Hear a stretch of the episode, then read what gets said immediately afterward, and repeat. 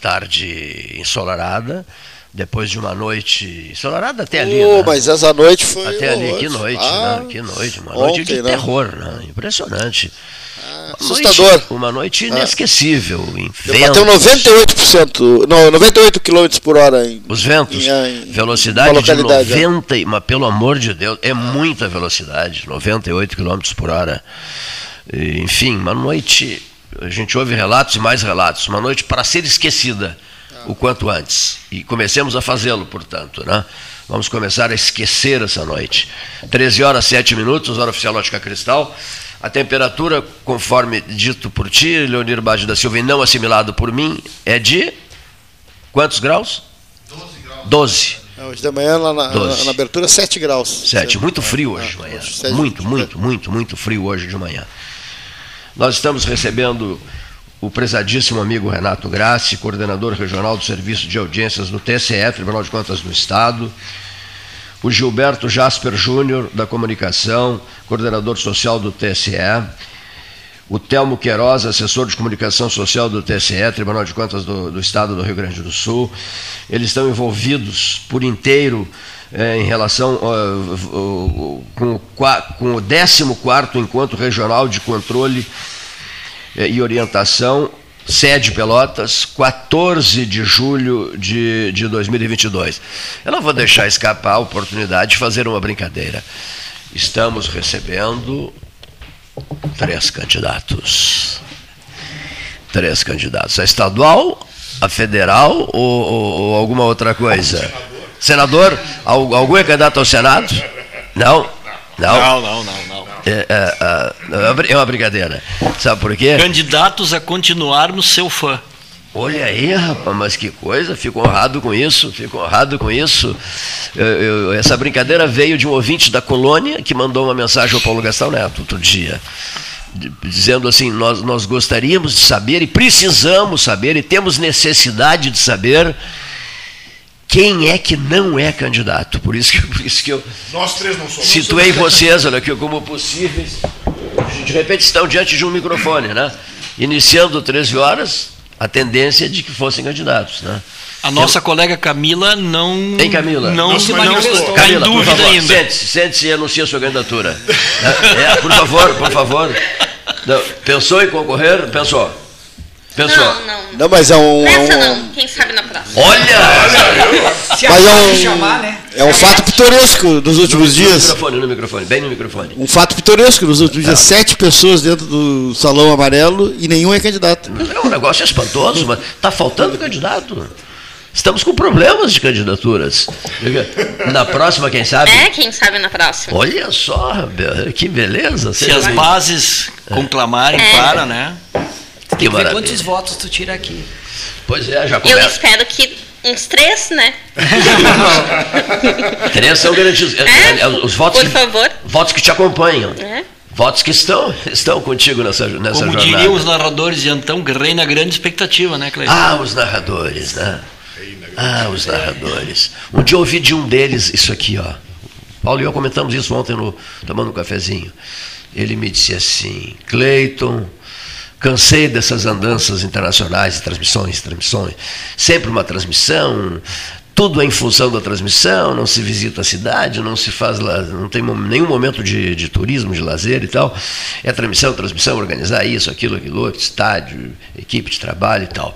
Mas agora estou me aposentando. Estou me aposentando, já falei para a Yara, nós vamos começar a viajar.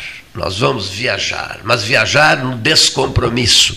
Fazer todas as viagens que eu tenho vontade de fazer, que eu e minha mulher temos vontade de fazer e que, que não foram feitas. Né? Então, uh, eu disse, fazes muito bem. Tem, tem, há um tempo, né, para uh, largar os microfones. Né? Largar o microfone. No caso dele, além de microfone, ele era o diretor, foi, era o diretor da rádio. O nome dele é Rasolim. Armindo Antônio Rasolim, pois aposentou-se, deixou a direção da rádio e ficou em casa, né? Atendido por uma equipe médica, por, por, Exatamente. por enfermeiros. Conhece o mundo através de aeroporto, hotel e estádio de futebol, só. Isso, exatamente, né? Isso, exatamente. É, olha aqui, ó, o fulano conhece o mundo, enganoso. Não, não conhece o mundo. Não conhece, conhece o museu, conhece o aeroporto, conhece o hotel, o estádio, o, a, o, o, um restaurante, pelo menos é uma, uma coisa que, pelo menos isso para registrar, ah, estive em tal restaurante, não. E o estádio e boa noite, né? Então ele se deu conta que era hora de, de, de aproveitar um pouco a vida na sua aposentadoria, né? O destino foi impiedoso com o Armindo, né? Foi. É uma legenda. Até uh, hoje, uma marca. Um homem íntegro, ah. organizador, um líder. Eu não tive o privilégio de trabalhar com ele, mas eu trabalhei com vários colegas. Trabalhei com ele. Que, é. que, que privaram da, da, da amizade dele, da capacidade em eleições. Conciliador. Exatamente. Conciliador. Nunca precisou dizer quem era, né? Nos quarenta, a fama o, o antecedia, né? quarenta, nós estivemos no Japão juntos, estivemos no México, quarenta dias no México. No México ele era o primeiro a acordar, cinco da manhã, ia batendo nos quartos do hotel de Mendoza, nome do hotel em Guadalajara, acordando todo mundo, vamos lá, vamos lá, vamos lá, todo mundo fazia uma brincadeira, que ele achava graça junto, microfone aberto, cuidado, microfone aberto, Ranzolim por perto. Exatamente, né? Gostava da latinha. É, uma figura maravilhosa. E sempre conciliando, porque houve muitas brigas lá na... na quarenta dias de Guadalajara, imagina, quase quarenta pessoas reunidas. E muitos egos, né? É, muitos egos, meu Deus, brigas e brigas e brigas, e ele sempre contornando, ajeita daqui, ajeita dali, não saía para os jantares, a maioria dos jantares ele não saía, à noite para os restaurantes, porque tinha que acordar às cinco da manhã. Cuidava muito, né? Da voz. Cuidava muito da voz, né? eu, eu, nós criamos uma amizade muito bonita, sabe? E toda vez que eu lembro de alguém dizendo, ó, oh, estou me aposentando, quero desfrutar de um pouco da minha vida e tal, eu me lembro do desabafo do Ranzolim, que foi feito em Tóquio, em mil novecentos e noventa e cinco. Me fez esse desabafo, fez esse desabafo e eu guardei aquilo, nunca mais esqueci daquilo. Bom, registros feitos, um, um registro que deve ser feito agora, são treze horas e quarenta, quatorze minutos, na hora oficial Ótica Cristal, que é o do falecimento, noite passada, de José Luiz Machado da Fonseca. José Luiz Machado da Fonseca foi presidente da Associação Comercial de Pelotas. O Paulo lembra os períodos, né? É... noventa e seis, noventa e sete, primeiro, depois noventa e oito, noventa e nove.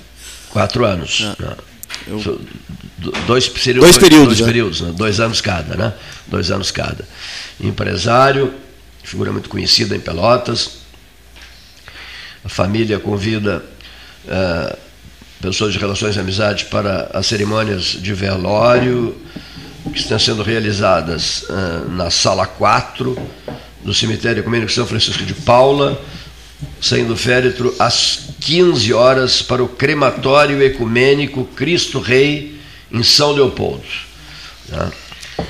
Registro que fazemos neste doze de julho de dois mil e vinte e dois, falecimento do senhor José Luiz Machado da Fonseca, ex-presidente da Associação Comercial de Pelotas. Algum outro registro, Gastal, que queiras fazer antes de começarmos a conversar com os nossos convidados? Não, está vendo aqui o presidente do Tribunal de Contas do Estado, é o ex-deputado Alexandre Postal, que viajou conosco no, no, por, por ocasião dos Portugal, quinhentos anos. Portugal. Na cerimônia da Embaixada do Brasil em, em Lisboa, ele estava conosco na, quando era deputado. Agora era um jovem deputado. É. É. Hoje é, tribuna, é presidente do Tribunal de Contas. A Pelotas vai sediar quinta-feira um evento aqui que estará nossos aqui, convidados. E estará aqui. Chega amanhã. Chega amanhã. Amanhã, chega amanhã, amanhã. Ao meio-dia estará conosco. Inclusive amanhã tem a sessão do Pleno do Tribunal de Contas na nossa sede regional aqui em Pelotas. Vai ser a sessão do Pleno do Será Tribunal virtual, presidida. A sede regional. Na Avenida Ferreira Viana, mil duzentos e três. Depois do fórum. De frente ao fórum, na Avenida Vera Viana. Vera Viana, mil duzentos e três. Ali será inaugurado em breve, Grace, o, o Foro Trabalhista Ministro Mozar Vitor Russomano, sabe? Já aprovado pela unanimidade dos desembargadores na, do, do T R T quatro Porto Alegre. É, né? Que bonita, né? Ah, muito bonita. Merecida, bonita, é, merecida. É, foi um dos pontos altos do centenário do, do ministro Russomano. Vai ser pela manhã esse evento? Ou plenário, o plenário é à tarde, o pleno, é a partir das quatorze, que é a nós fomos, nós fomos informados agora, Cleito, Paulo. Agora recebi o telefonema da secretária das sessões lá que, como nós temos esse evento na quinta-feira, né? Aí ele já vem, veio o conselheiro postal, veio o conselheiro Marco, Marco Peixoto, Marco Peixoto, ex-deputado também, conselheiro Roberto, Roberto Loureiro. Loureiro, né? Vem, e vai ser é, híbrida. Esses três vão Sim. estar aqui, os outros, os outros conselheiros vão estar ah, virtualmente, né? Uh, então recebemos ontem, até vamos ter que fazer depois um, né, uma sala para cada um, para cada um que estiver presencialmente aqui fazer uhum. suas manifestações lá na, na sessão do pleno. Eu achei bem interessante, né, para para valorização da nossa regional aqui, que e, abrange e, vinte e oito municípios da região. E quem chegou no Tribunal de Contas agora e renunciou ao mandato foi o deputado Edson Brum. É, Edson Brum, tomou posse que um mês atrás? Isso, né? isso. Era, um mês atrás tomou posse. Não sabia, não sabia não. da renúncia, Paulo. É. Renunciou renunciou ao mandato de deputado é. estadual, assumiu o Tribunal de Contas. No lugar está... do Algiro Lorenzon, que se aposentou. Isso. O Algiro Lorenzon se aposentou. E aí, então é isso. Nós, então, só para começar a conversa, né, Cleito? Então nós temos uma... Depois desse, desse pandemônio que nós passamos, né, dessa doença, dois anos. Dois anos e meio. É, dois anos e meio. É. Que ainda estamos ainda com, é, algum, não, com algum não efeito. Não saímos né? a valer ainda, né? Uh, então, o que, que acontece? Uh, nós fazíamos esse, esse, esse evento de dois em dois anos. O tribunal, né, patrocinava esse evento para conversar com o pessoal que é fiscalizado pela gente, órgãos públicos, né, diretas, diretas, prefeituras, câmaras. Né? Uh, e aí, cessou. Né? Ficamos... Uh, Quatro anos que não se faz, né? Desde dois mil e dezessete. Pois é, eu, eu, eu, dois mil e dezessete, cinco anos. anos. Cinco, cinco anos. anos. Quando eu fiquei sabendo, eu digo, peraí, mas quanto tempo faz? É, né? Cinco anos, quer dizer. Então, envolvi, por conta também da, da, da pandemia. Da pandemia, né? Aí, quando o presidente Alexandre Postal tomou posse no início desse ano, ele disse, não, vamos retomar, né? E nós estamos retomando, retomando com um novo formato, porque antes era mais uma conversa com um auditório, né? Para todo mundo, muito mais superficial, vamos dizer assim, importante, mas não se aprofundava tanto em temas importantes para a administração pública. Então, nesse nosso encontro de quinta-feira, que vai começar às nove e meia da manhã, lá no auditório do Sicredi, na Dom Joaquim, a parte da manhã, né? Vai ser uma a parte institucional do tribunal, o presidente vai falar, eu vou falar, os outros conselheiros que vierem, né? E depois já vamos começar a temas específicos e aprofundar. Nós vamos falar na parte da manhã dos robôs do Tribunal de Contas, são as ferramentas de T I. Né? Depois, são cinco são robôs. São cinco robôs, né? São ferramentas que nos auxiliam Sim. ao nosso trabalho, né, de, de auditoria. Né? Vamos falar sobre no, no novo formato processual. Os robôs do... ficarem em casa. Os robôs ficarem em casa. Ficarem em casa, eles não saem com temperatura. É que eles, não, é que eles estão trabalhando nesse momento. Sim, sim. Não, viagens para o interior é um problema também. É. Né? Não tem legislação trabalhista. É, tem, tem. Isso sem legislação nenhuma. É. Olha aqui, agora eu vou dizer um negócio aqui. Nós temos uma foto do Postal uh, abraçando o Mário Soares, né? Oh. Na Embaixada do Brasil em, Portugal. em Lisboa. Em, puxa, vamos na memória, não falha, pelo amor de Deus, não falha. Em novembro, dezembro de mil novecentos e noventa e seis ou noventa e sete? Ficamos em dúvida agora, né? noventa e sete. Porque foram duas eleições. noventa e sete. mil novecentos e noventa e sete. noventa e seis foi lembra, a... lembra um mês ainda. noventa, né? É, ainda é, noventa e seis foi a primeira vez. Tá, primeira. Isso, noventa e seis foi a primeira, foi a primeira vez. Em, em Aveiro, depois, depois nós fomos também convidados para participar de um encontro com o então primeiro-ministro de Portugal, Antônio Guterres, hoje secretário-geral da ONU. E o ministro da Educação dele... É, Júlio Pedrosa ficou grande amigo nosso e veio já, já nos visitou, veio nos visitar três vezes, o professor Júlio Pedrosa. Bom, mas o que, que eu quero dizer? O Alexandre Postal conviveu conosco nesse projeto, é o presidente do Tribunal de Contas. Há algum tempo nos pediram a cedência do, do, de um comentarista aqui do treze para que assumisse a presidência do, do Grupo Hospitalar Conceição, o G H C em Porto Alegre, e nós cedemos o Cláudio Oliveira, depois de muitos, muitos negociações, negociações, acertos, entendimentos e tal, e nós o cedemos para assumir a presidência do G H C, que tem hoje doze mil funcionários, né, no Grupo Hospitalar. Os maiores orçamentos é. do Estado. Do Estado, é verdade. Então eu agora vou pedir... E outro para governar o Estado também, que era comentarista. Ah, sim, cedemos o comentarista Eduardo, Eduardo Leite. Leite. Isso mesmo, cedemos o comentarista Eduardo para concorrer ao governo do Estado. Isso mesmo. Olha aqui. E agora eu vou aproveitar a nossa boa relação de amizade com o presidente do Tribunal de Contas para pedir a cedência ao Alexandre Postal, do Renato Grassi. Nós queremos o Renato Grassi como comentarista político do treze horas, com essa energia que esse cara tem. Meu querido nosso, de longo tempo, ele incendeia um debate, ele participa, ele põe vida, né? Quando as pessoas estão um pouco, um tanto desanimadas. Por exemplo, o dia de hoje, o dia de hoje, um, a sequência de um massacre que foi a noite passada, né? O Grassi faria chover em rádio. O que, que vocês acham? Como colegas de trabalho dele, vocês aceitariam a, a, que eu encaminhasse a proposta ou não abrem mão dele? Cleiton, eu estou desde dezembro, eu vim convidado pelo presidente Alexandre Postal, conhecido de muitas décadas, foi prefeito com vinte e cinco anos, tem, teve seis mandatos de deputado, foi secretário de Estado. E nessas andanças que a gente tem feito pelo interior, nós tivemos em Caxias, Santa Cruz, Santo Ângelo, Erechim e Frederico Westphalen, nós sempre dizemos o seguinte: quando a gente chega nos veículos de comunicação e o nosso coordenador é cumprimentado, inclusive pelas paredes, além da recepcionista, tem lugares que a gente chega e que os comunicadores dizem assim: olha, o coordenador não usa crachá porque ele não quer sobrepor ao crachá do Tribunal de Contas. Isso mostra, primeiro, o prestígio de quem nos representa aqui na região sul, que é o Renato, que eu tenho a grata satisfação de conhecer há cerca de duas horas. A gente almoçou junto. E eu tenho à direita aqui o meu colega, o Francisco Telmo Queiroz, que tem trinta e um anos de Tribunal de Contas, é um dos maiores amigos que eu tenho na imprensa. Quando eu cheguei da colônia, recém-chegado em Porto Alegre, foi uma das pessoas que me acolheu e disse assim: ó, tu vai te surpreender com o Renato. Eu não sei bem o que, que ele quis dizer com isso, mas por enquanto eu estou muito bem surpreso, né, para dizer que eu acho que será uma grande aquisição, Cleiton e Gastal. E eu vou, e eu vou ser um dos patrocinadores desse lobby, lobby do bem, que eu vou fazer com o presidente Postal hoje à noite, que eu, nós sempre chegamos um ou dois dias antes que o presidente e fazemos à noite, nós fizemos a fofoca do bem. Que maravilha. A gente faz um áudio e diz: ó, oh, presidente, o senhor vai encontrar, o batalhão precursor encontrou isso. E aí a gente vai passando para o presidente, e eu já vou dizer, já pode começar a escolher um coordenador, que olha, o Cleiton ficará... Maravilha. Eu vou, eu vou propor o seguinte, olha aqui, ó. Também não, não vamos exagerar. Agora, uma cedência... O, pode ser concomitante, pode ser... Pode concomitante. Pode, pode, não, não tá, okay. Permanece na, na não, função não, não, que não ocupa. Não, não acúmulo irregular? Não, não configura, não. não olha aqui, vai levar uma mensagem de energia ao povo. Não, eu acho uma outra aqui, coisa, Cleiton. E não é candidato, de energia, de vida. É um não, eu acho ele, se... ele, ele é uma aula de vida. E eu acho o seguinte, ó, nesses dois anos e meio de pandemia, de crise, sempre que um colega pode aumentar os vencimentos no final do mês, eu claro, sou plenamente não, favorável. Olha, salário. Vai, vai sair com unanimidade daqui? Tranquilo. Sim, é unânime. Só se a Camila votar contra, não sei, né? Camila, não, como a Camila é candidata, a gente não sabe, né?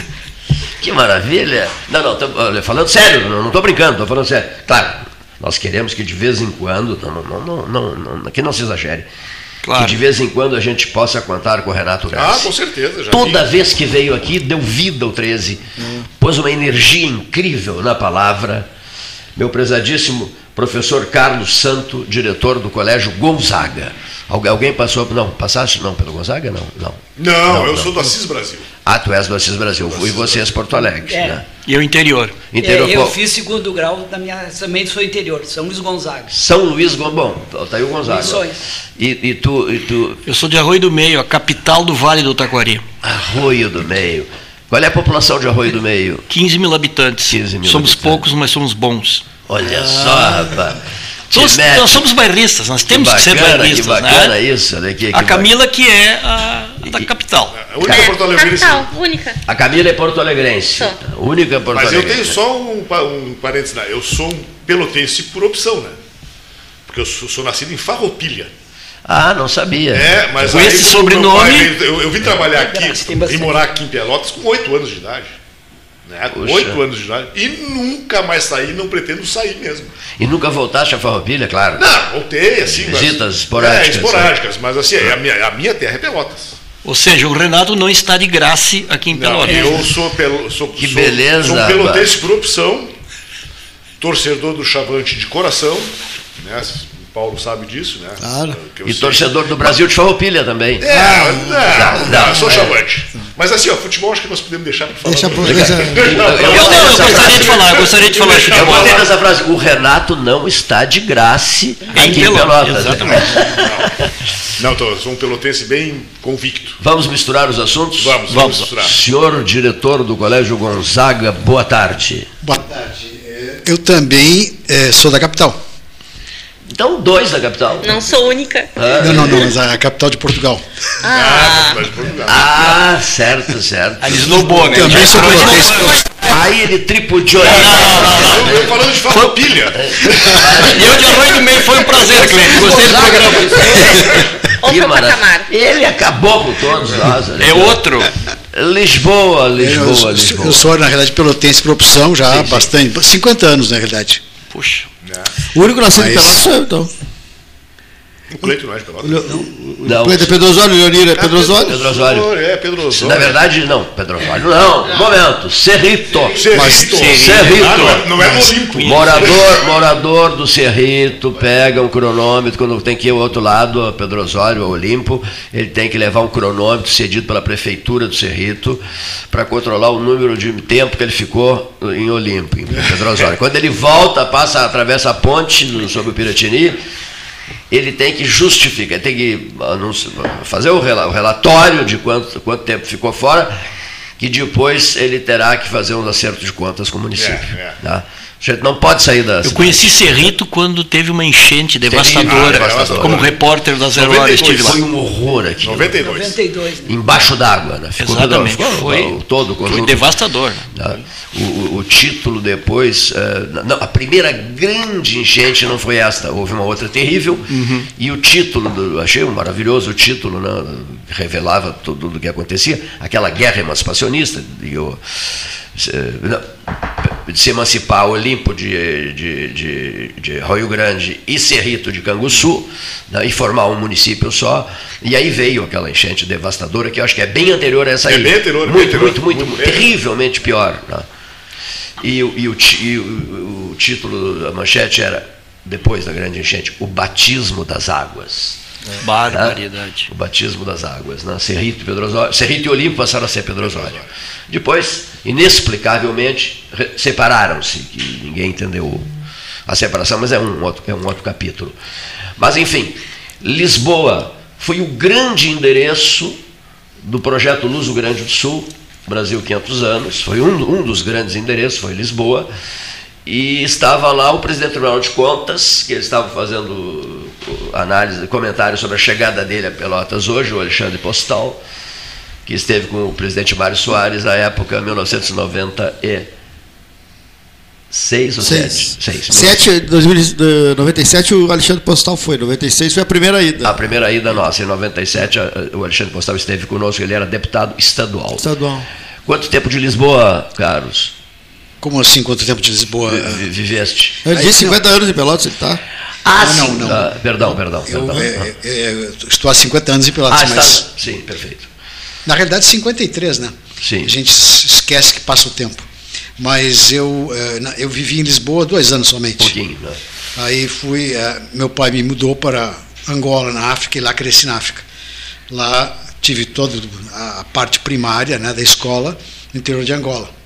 Lá bacana. Lá sim, lá deixou saudade. Muita. Muita. Saudade, porque lá é um clima maravilhoso, uma terra maravilhosa. É, fantástico. Lá foi uma excelente infância. Sempre de calção curto, camisa manga curta. Quando eu cheguei aqui em Pelotas, em julho, eu conheci casaco. Eu não sabia que existia casaco. Olha que beleza. Só manga curta. Só manga curta. Aquela, aquela avenida Beira-Mar de Luanda, né? A, Lu, a Luanda, desculpa, nunca fui a Luanda. Ah, não fosse Luanda. Foi, não. Na realidade, eu nunca fui na capital, que era Luanda. Sim. Eu morei em Nova Lisboa, Cuma, Cubal, Lubito, mas Benguela, mas jamais em, Nova, em Luanda. O engenheiro de Minas, José Roberto Leite Reis, Bebeto é, Reis, que, que, que mora em Belo Horizonte, é engenheiro de Minas, atua em Belo Horizonte, mas tem apartamento em São Paulo, ele esteve há pouco tempo aqui falando sobre a viagem dele ao interior de Angola. Foi um programa interessantíssimo. Esteve lá em atividades profissionais. Pois bem, tu estás promovendo um, um, um momento importante no Colégio Gonzaga. Em relação às Olimpíadas, né? Sim, estamos, isso. Na realidade, começando as Olimpíadas hoje, com, ontem com os Jogos. Se, ontem foi também a abertura das Olimpíadas, foi bacana a gente ver aquelas crianças... É, é, vibrarem, estão vibrando até hoje. Hoje de manhã foi maravilhoso também. Então hoje é só jogos. É, as turmas estão jogando inteiras, o que é uma excelente participação. Turmas de trinta alunos, estão jogando os trinta alunos na, nas equipes. Então há uma participação muito grande que a gente não tinha visto ainda. Então é uma Olimpíada bem interessante. A primeira depois dos dois anos de pandemia, né, que a gente pôde juntar as pessoas e, fundamentalmente, há uma participação numérica de alunos bem maior que as anteriores. Olimpíadas Inclusive, das Cores. Olimpíadas das Cores. Começou a segunda, o tempo não, acabou não atrapalhando, né? Não, ontem temporal choveu. Temporal foi noturno, a chuva intensa foi à noite. Tivemos passada. muita sorte ontem, que esse é. passagem, que aquela, aquele temporal chegou é, dois minutos depois que a gente conseguiu retirar todas as crianças passadas de aula, porque foi um temporal de vento muito forte. Ontem à tardinha. Ah, ontem à tardinha. No, tardinha ou noitinha? noitinha cinco e vinte, né? Por aí. Ah, não, cinco e pouco. Bom, é. escureceu, né? Parecia escureceu. noite. Escureceu? Parecia é. noite, né? E a chuva era de lado, então quem estava nos corredores recebia a chuva mesmo debaixo de telha. E eu fui um deles. Para quem ligou o rádio há pouco, o Gastão anunciou no início ventos de noventa e oito quilômetros por hora. Ficou noite, cinco e pouco é. da tarde, ficou noite, né? Vocês recém tinham recolhido... Nós tivemos a sorte de ter recolhido todas as crianças para as salas de aula. Então estavam todas em salas de aula, abrigadas à chuva, e nenhuma delas nos corredores. Porque quem passava no corredor, e eu estava passando no corredor, me molhei todo. A chuva foi de lado, ela não foi de cima para baixo. Então ontem foi realmente um momento de chuva bacana. Todos nós acabamos, é, quem tomou chuva, tendo que ir para casa em seguida para poder trocar de roupa. Foi encharcado para casa. Encharcado. Que coisa, hein? E o trânsito um caos em Pelotas, né? Pois é, é verdade. É, basta cair uma garoinha que o trânsito fica um caos em Pelotas. Eu não sei o que nós temos a ver com a chuva, mas... Não, eu saí, eu estava tava no centro, onde era um... Sim, essa hora. Né? Foi um horror. Escureceu, aí eu passei ali no Gonzaga, não, chuva forte, com vento, tá, um pouco alagado. Quando eu entrei na Avenida Bento Gonçalves, era um caos. A árvore, assim, ó, toda interditada, com árvores caindo no meio da rua, muito, muito, muito ruim. Muitas árvores caíram no meio é. da rua da avenida, e eram seis e vinte, o pessoal já tinha cortado as árvores e tirado da, da avenida. Quer dizer, o pessoal da, da manutenção da prefeitura agiu rapidamente, não, Giba, foi Giba, muito Giba foi interessante. Nós passamos pela avenida, estava tudo limpo, né? Tudo limpo. É, foi impressionante a, a velocidade com que limparam as ruas hum. uh, das árvores que caíram, porque muitas árvores caíram ontem. Sim, sim, a gente muito. passava depois na avenida e via os restos que havia ficado por ali, né? Mas foi um momento bastante delicado ontem. É, acho que tivemos sorte, não faltou luz também, né? É, porque normalmente quando cai uma chuvinha, um pequeno vento, a gente tem falta de luz em Pelotas de forma generalizada, né? Ontem foi em algumas regiões somente. Faltou, né? Alguns lugares faltou. Sim, foi em algumas regiões, é, é. mas em outros, outros vendavais tem faltado é, praticamente toda a cidade. Sim, outra coisa, até nós estávamos comentando, é o retorno pelo estrago feito, foi. pelo estrago feito é que o retorno da, da energia foi rápido. Foi. Né? Tipo, não, não, porque tem dias, tem lugares aí que tu fica sem luz por dias. E para nós, para nós foi muito importante ontem, nós estávamos, na realidade, é, com muita gente dentro da escola, é, no ginásio, muitas crianças envolvidas e a luz não faltou. A gente ficou muito feliz com, com o que a gente é viu em termos, foi muito bom. Que bom que a, essa questão da, da Olimpíada ah. das Cores nos colégios é muito interessante. Eu me lembro. É, claro, Fúlio Gonzaga. Minha filha, minha filha, quando estudou no colégio São José, né? Tinha das cores. Tinha né? Olimpíada das Cores, aí os outros colégios começaram a fazer também. É muito interessante essa integração com esporte, né? Esporte, arte, música. Né? É muito legal isso aí. Muito legal. Só uma lembrança rápida, a Olimpíada das Cores começou no colégio Gonzaga. Ah, é? Em mil novecentos e cinquenta e seis. Então, na realidade, é uma tradição isso, muito grande. Ah, interessante. E, basicamente, o colégio Gonzaga, até alguns anos uh, atrás, uns vinte anos atrás, era o maior colégio da região, né? Então depois passou por uma etapa bastante difícil e agora está voltando a ser um colégio de bastante relevância na escola. É, eu tenho uma, na, ligação, na uma ligação sentimental e familiar com o colégio Gonzaga. O meu pai, quando veio morar em Pelotas, lecionou no colégio Gonzaga lá por mil novecentos e sessenta, professor de português, né, professor de português. E o meu sogro se formou no Colégio Gonzaga, o José Xavier. José Xavier. Né, se formou no Colégio Gonzaga em contabilidade, técnico em contabilidade. Eu tenho uma, do, uma ligação. Na época dos cursos técnicos. Né, dos cursos técnicos. Ele se formou junto com, junto com o pai do Petrucinho. Do Ricardo, do Ricardo Petrucci. Petrucci. É, é, é. É, os quadros de formatura da contabilidade estão todos lá pelas paredes. Ah, é? Ah, um dia eu vou lá visitar. Tem de vários anos, de mil novecentos e vinte e oito, trinta e dois, quarenta, quarenta e dois, quarenta e quatro. Tem vários anos.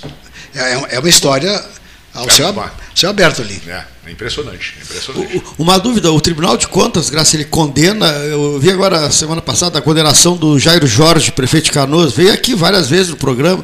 É o, é o tribunal que afasta o prefeito? É o, não, é o, não, não, não. não. O nosso processo tem caráter administrativo. É, é só, é. só o que é que, ele só dá o um parecer. Não, o que é que eles fazem? Assim? Eu vi a tribunal, tribunal. Não, assim, ó, são nós, é, é, isso nós vamos também nós vamos tratar do nosso encontro, né, a no, nova modelagem processual do tribunal. tribunal. Né?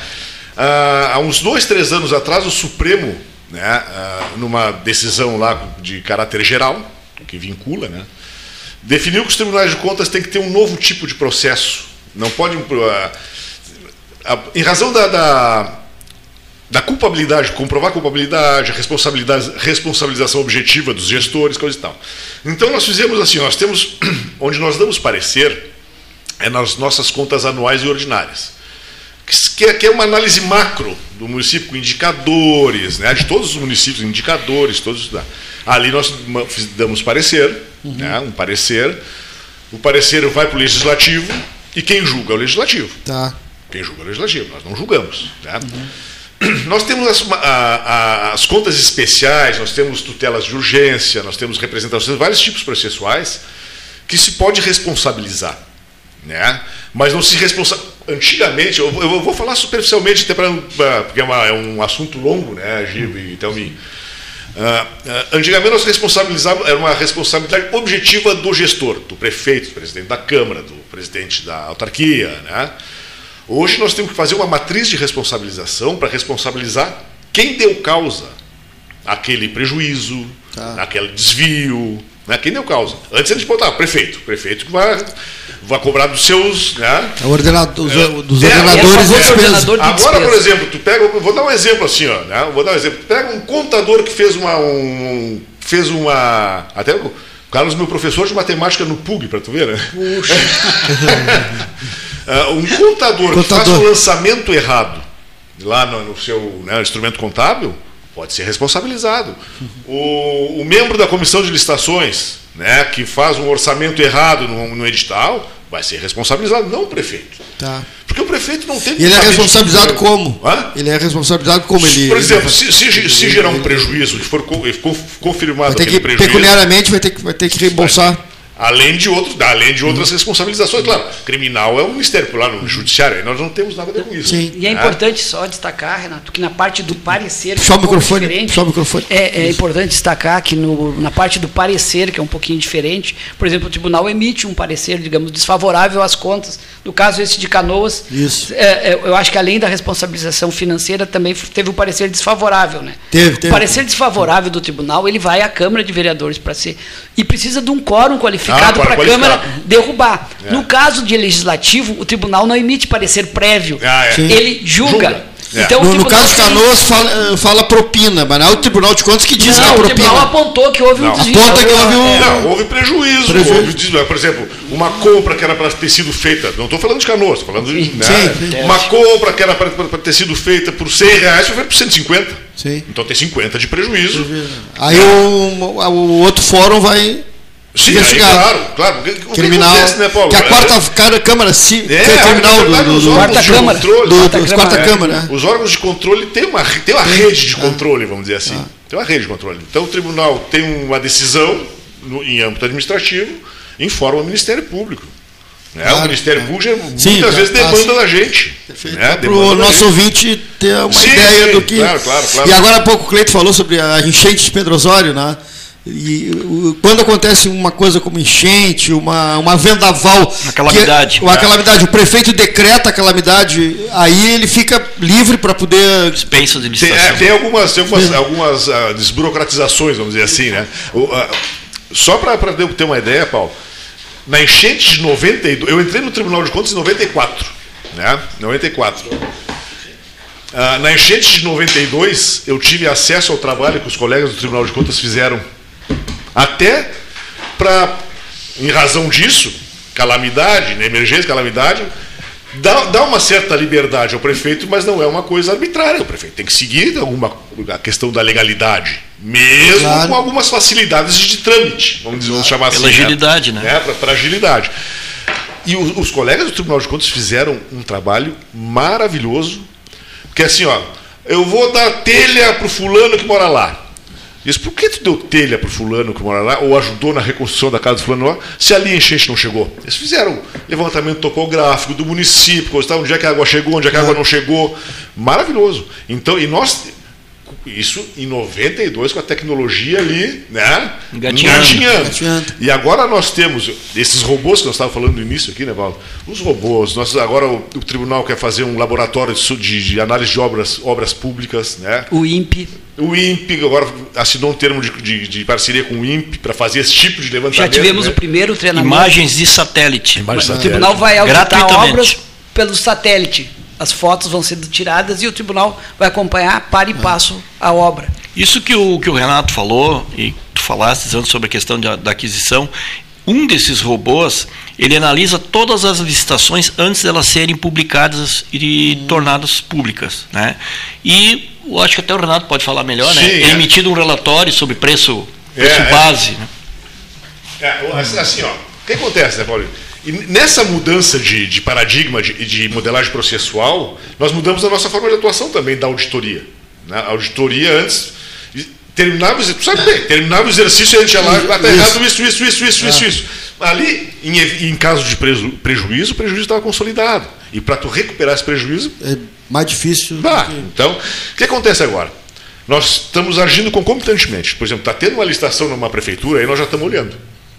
Por causa desses robôs, que claro. emitem alertas, os robôs que emitem... Ah, aqui tem um sobrepreço. O preço de mercado é cem e aqui está cento e cinquenta. Aí nós telefonamos, mandamos, ou mandamos um, uma requisição de documentos e vamos ajustando, né? Isso trouxe um benefício para a população. Facilita a vida do, do gestor também. A nossa vida, porque nós deixamos de processualizar, é. deixamos de processualizar, causando também economia, né? Uh, Bom, de, durante a pandemia, a pandemia nós começamos a trabalhar remotamente, meio que sem um planejamento. Durante a pandemia nós tivemos, teve um caso de um ajuste, que era, era uma licitação de grande escala de material, nós fizemos um ajuste em alguns itens, gerou, aí tu cancela aquele edital e lança outro. Desse que foi lançado posteriormente, gerou uma economia de duzentos milhões. duzentos, olha bem, mano, duzentos milhões, né? Porque tu, tu lançou o edital, o robô nos mandou um alerta, no nosso programa, nos mandou um alerta, o colega lá, auditor, analisou, disse, não, tá mal, vamos ver, no outro robô, vamos ver os preços de mercado, no, comparou os dois, ó, tá dando duzentos milhões de diferença. De diferença. Mandamos uma requisição para os... Pro, porque isso aí não é má fé. Sim. Não é má fé, não é, é má fé. É, é, é dificuldade de fazer um levantamento de preço de mercado, né? E grande escala. E grande escala. Uhum. Tu tem uma diferença pequena numa grande escala, dá um... Claro, imagina, é, claro. imagina esses consórcios de prefeitura. É, isso aí foi lembrado. O que eles adquiriram de material de proteção, máscaras e luvas, claro, nesses dois claro, anos e meio. Claro. Imagina o que foi possível economizar. Claro, de álcool e máscara. Nesse caso específico foi máscaras, álcool gel, tapete sanitizante, tótems para o álcool gel, é todo material de prevenção, todo material de prevenção. E aí nós conseguimos, com o uso dos robôs, né, nós conseguimos... Uma licitação, né? Uma licitação, uma licitação deu essa diferença. Aliás, professor Carlos, eu, a máscara está liberado, né? Sem máscara, as escolas a partir de hoje, né? De ontem, né? É, o edital saiu na sexta-feira, né? É. À tardinha, da prefeitura, de que estariam liberadas as máscaras nas escolas. De qualquer forma, a gente continua a, aconselhando as crianças a manterem as máscaras. No entanto, como nós já estamos chegando às férias, já chegando a momento em que só tem jogos, eh, então a gente já está com salas de aula mais vazias. Temos apenas os pequenos de sala de aula. E muitos, alguns ainda estão usando máscara, mas muitos estão sem máscara. Então, acho que este momento da pandemia é um momento mais tranquilo de Pelotas, né? Não temos mais histórico de alunos com, com eh, o vírus no colégio. O histórico estava muito grande há um mês atrás. Nós tínhamos vários alunos com coronavírus, tínhamos também muitos pais com, com essa história. Então, a gente tinha muita contaminação, não dentro da escola. Não, não, nunca tivemos contaminação dentro da escola. Uma mesma turma ter dois, três, quatro. Não. Sempre tínhamos uh, um de uma turma, é, porque a família pegou, um outro de uma outra turma que a família pegou. Então, dentro da escola, nunca tivemos a contaminação. Mas, é, fundamentalmente, o uso de máscara sempre foi contínuo lá dentro. Mesmo quando era liberado, a gente recomendava o uso de máscara. Então, nós não tivemos problemas nesse sentido. Professores tiveram coronavírus também, mas tiveram, na realidade, com, é, sempre de forma externa, né? Não contaminados lá dentro. Então, a escola em si me pareceu mais, mais segura nesse é, entremeio de, de período que a gente passou. Mais segura porque não percebi lá dentro a, a contaminação. Agora, em contrapartida, nós temos muitos outros lugares em que a contaminação foi altamente eficaz, né? Nós tivemos as baladas, as festas, todas as reuniões possíveis, né? Por exemplo, porque na escola era obrigado máscara. Isso é interessante, eu fico às vezes pensando como o pessoal olha bem para as escolas, né?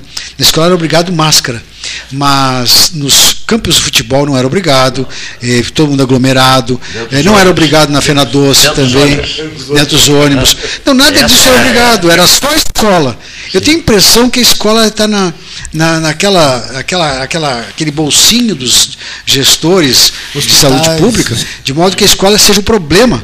Né? Então, isso eu percebo também das autoridades de trânsito, que as escolas são sempre punidas com o trânsito, né? Onde os pais estacionam para deixar as crianças, eles tentam tirar o estacionamento para colocar uma faixa de, de bicicleta. Então, esse tipo de coisa os gestores sempre fazem.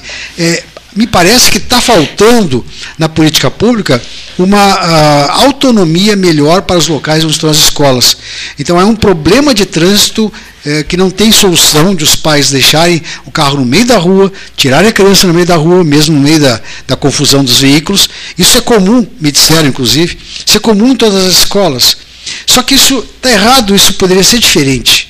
Bastaria que a Câmara de Vereadores fizesse um projeto de modo que a região da escola tivesse uma a, visão de transporte específica para a escola. Não é possível que as escolas sejam a, uma... uma entidade à margem da sociedade que venha para o centro da cidade atrapalhar a cidade. Não é possível, quer dizer, a escola está nesse patamar hoje. Parece Elas estão ali para atrapalhar. Que a escola que é o foco de um problema. A, a escola é, ela é a solução de quase tudo. Infelizmente, as autoridades não, se, não enxergam naquele eh, me, aquele entorno da escola, da escola. uma prioridade. É, Só no discurso, contrário. né? No discurso de campanha sempre é, né? Olha, junto com a segurança, é, sempre se fala, junto né? com a educação, segurança e a saúde, né? Saúde. É, isso é, já é padrão, a gente já percebe, a gente já nem dá atenção.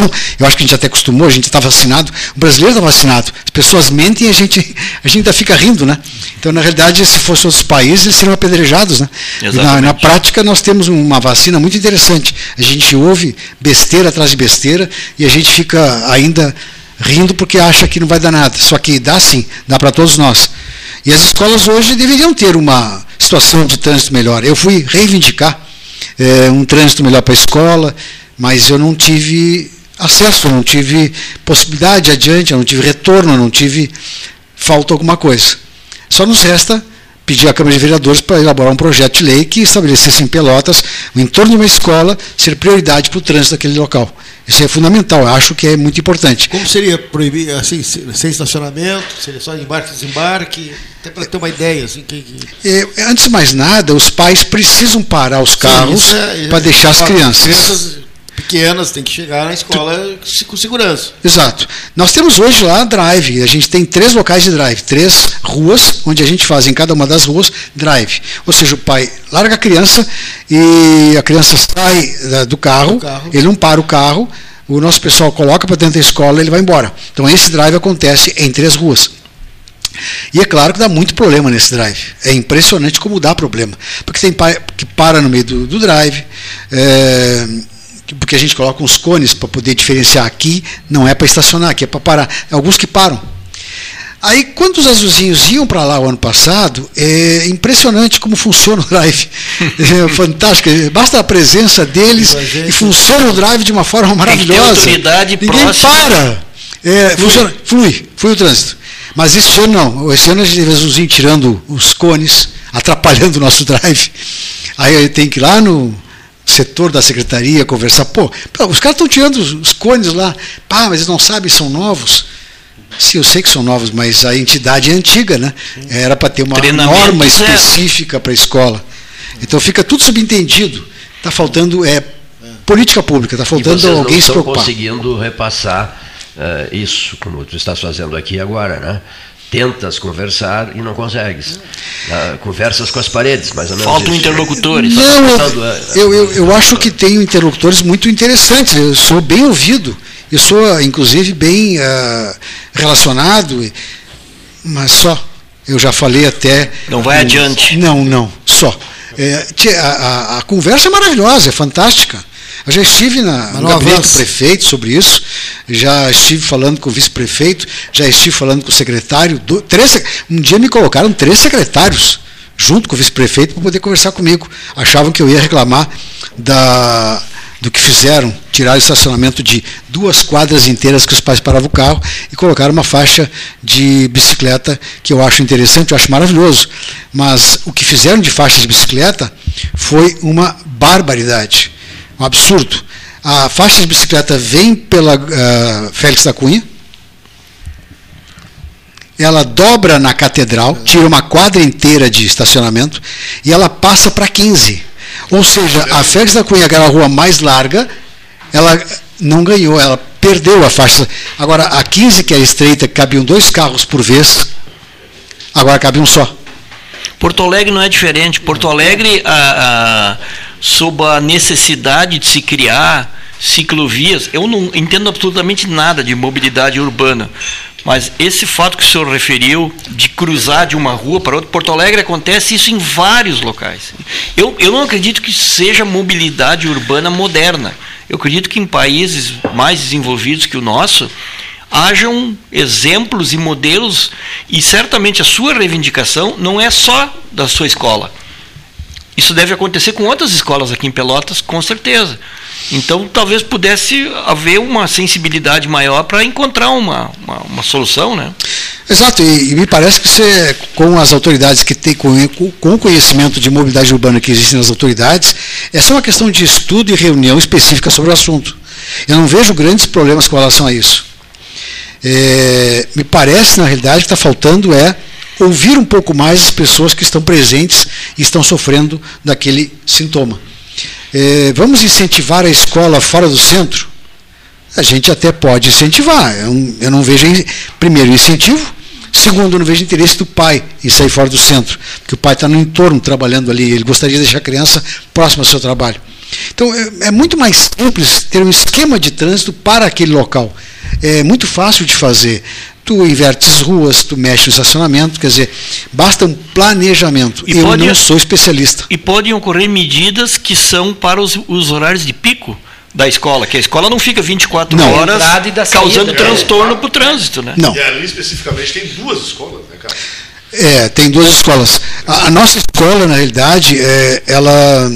A gente até já pediu desculpas por estar ali presente. A gente, na realidade, só está somente há cento e vinte e sete anos. Então, ah, estava há pouco tempo, né? Isso é pouco mas, tempo. A, gente... a escola não nasceu no centro da cidade. É. Porque sem chegar aos cento e vinte e sete anos. cento e vinte e sete. A culpa é de quem se aproximou da escola, né? É. Não, e essa coisa de incentivar a escola fora do centro. A escola tem que estar onde está o público. É. Onde, imagina, é. Ah, vou botar a escola lá no... Escola tem que ter em tudo que é lugar, pô. Tudo que é lugar, justamente. Tem que ter, justamente, lugar. Escola tem que ter tudo que é lugar. Quanto mais escola, a gente está emburrecendo. A sociedade está emburrecendo. Tem que, tá quanto mais escola, melhor. Mais... A escola estava cada vez ficando mais distante da sociedade, pô. Claro. Outra coisa que eu... Só, só tipo de registro, mano. Não quero levar essa história adiante, mas é... Uh, nas grandes cidades, médias cidades, pequenas cidades do mundo, a pequena cidade do interior da Alemanha que tem li, eh, estações de trem que te jogam nas grandes cidades do mundo, né? Pequenas, uh, pequenos lugarejos alemães, assim, com população, população de quinze, vinte mil pessoas e tal. Mas, enfim, a estação do trem. A estação do trem não pode ser jogada a, a quilômetros de distância do centro da cidade, né? Uma coisa que às vezes eu fico pensando, né?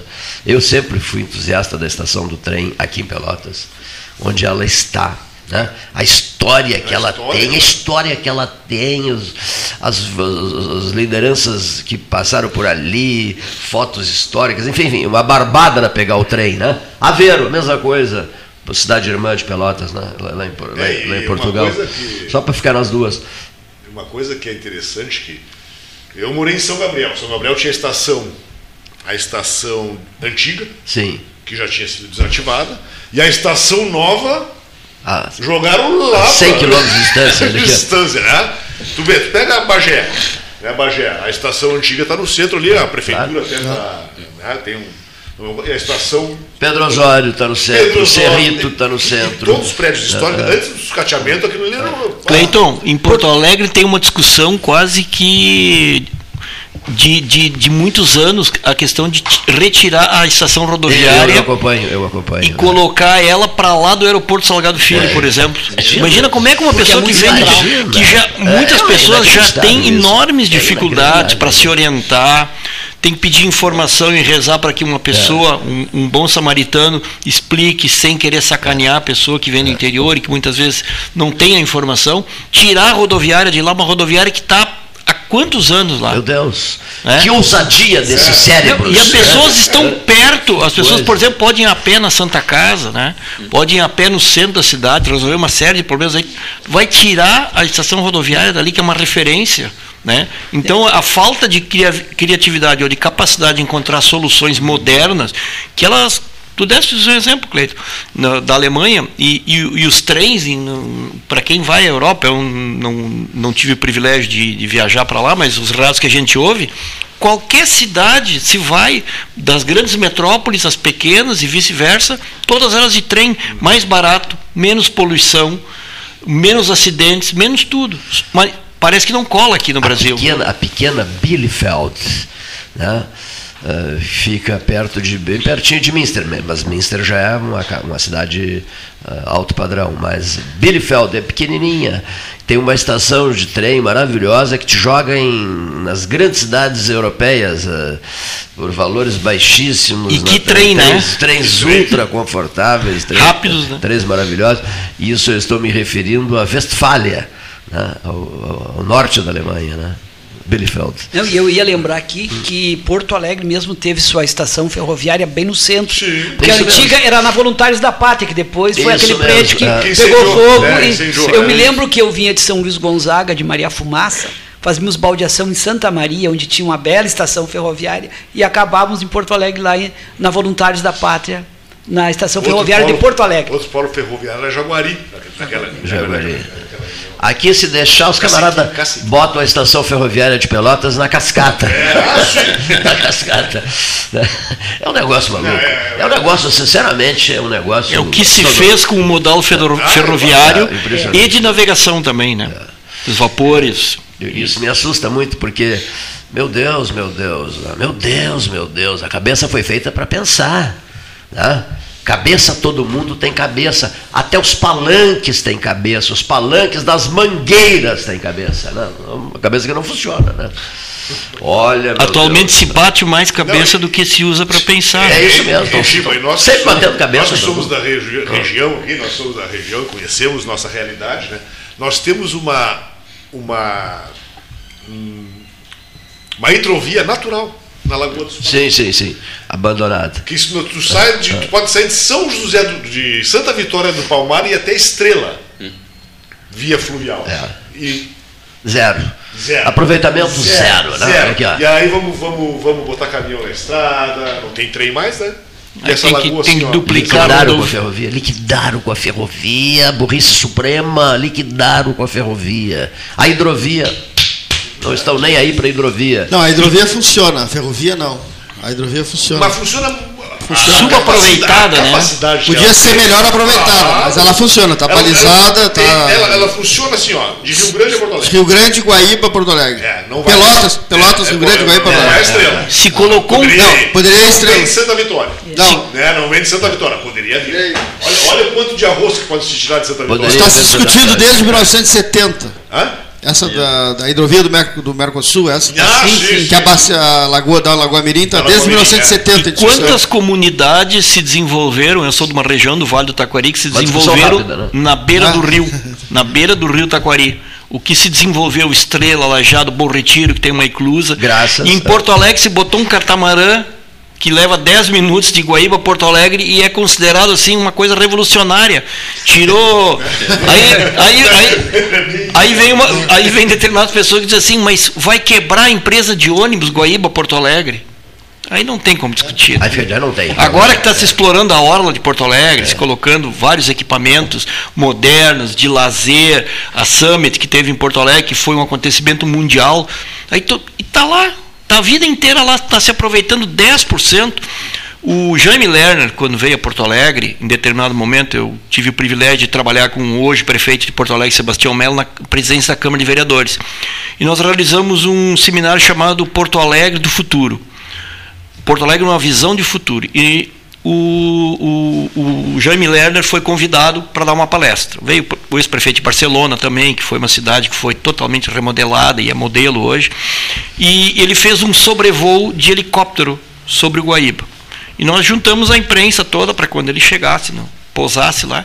Ele pousou, ele estava com os olhos marejados. É mesmo? É? Ele disse assim, oh, vocês têm aqui em Porto Alegre o que milhares de cidades do mundo construíram artificialmente.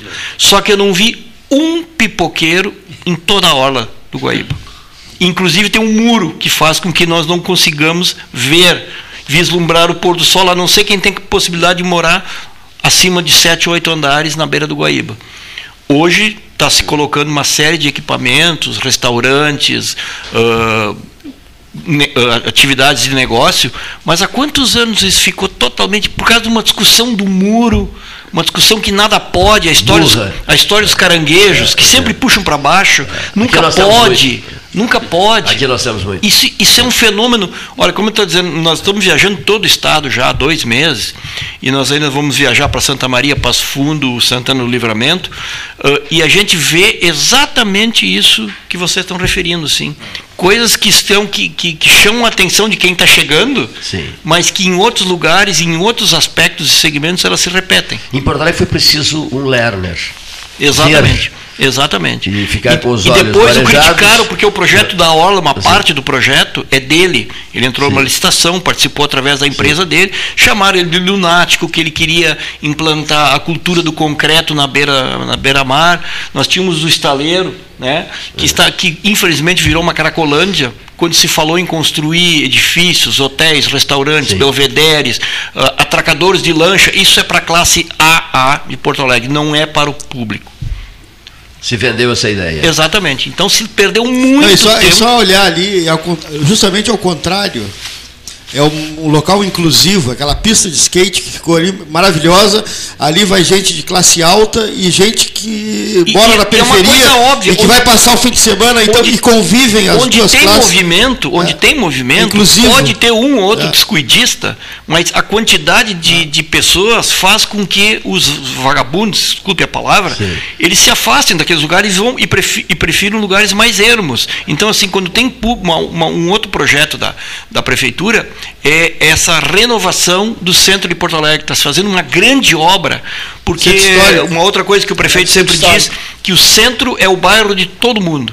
Todo mundo passa pelo centro, que nem aqui em Pelotas, por algum motivo, para ir no dentista, para levar o filho na escola, para fazer uma compra, para ir no aquário. É, é. Já, já foram aquários? Sim. Mas foram a confeitaria, levaste também a uma não, confeitaria? Não deu tempo de fazer tudo ainda. Ou eles são de regime? Não. não. não. Regime de engorde.